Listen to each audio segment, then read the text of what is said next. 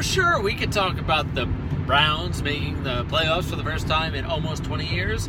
Sure, we could talk about Derrick Henry being the best running back in the NFL, and it's not even remotely close, surpassing 2,000 yards in a season, only the eighth person ever to do that. Sure, we could talk about all of that great stuff. We could talk about the new 14 teams that are in the playoffs for the NFL after a crazy ass week 17 and a crazy ass 2020 season. But we're not going to do that. Uh uh-uh. uh. Uh-uh. Not here on the Drives with Dave podcast, hosted by me, your host, Dave Eppinger, and here on the Dave Talk Sports YouTube channel. Like, love, comment, subscribe below where I'm pointing. We're going to talk about two teams, two sets of morons that did not make the postseason.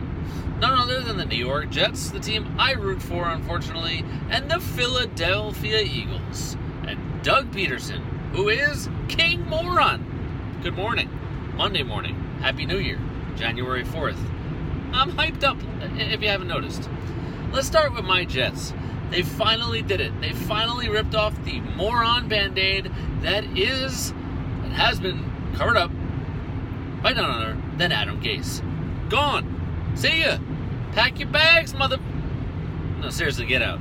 Adam Gase fired. Something that I was personally worried about the Jets not doing thank the good Lord above they did. Bye, Adam. Need me to drive you to the air? No, seriously, get out. He doesn't want to leave, but get out. He thinks he's still the boss. Get out. Adam Gase, the worst head coach I think the Jets have ever had, and that is saying something. Holy crap, who freaking hired this half a monster? Unbelievable. Bye.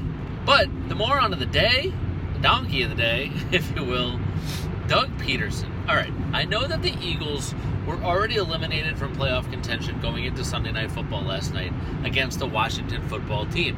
But the Washington football team and the rest of the teams, i.e., the Giants and Cowboys, were not eliminated from contention, and the Eagles played a big part in who made the postseason. It was either going to be the Washington football team if they beat the Eagles, or if the Eagles somehow won, it would have been the winner of the Giants Cowboys game. Giants handle their business there, hoping that the Washington football team loses. Well,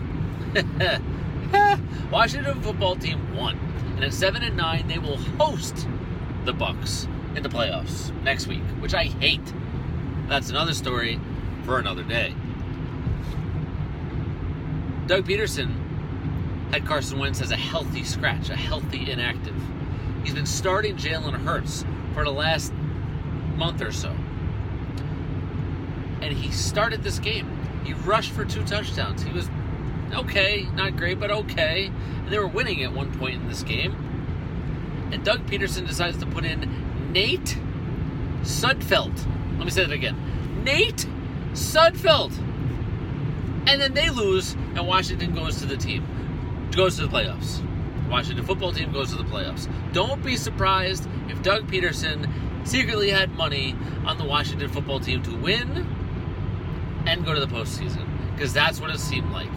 And then Doug Pederson has the audacity to lie right to our faces and say that he was trying to win when he put in Nate Sudfeld. No, no.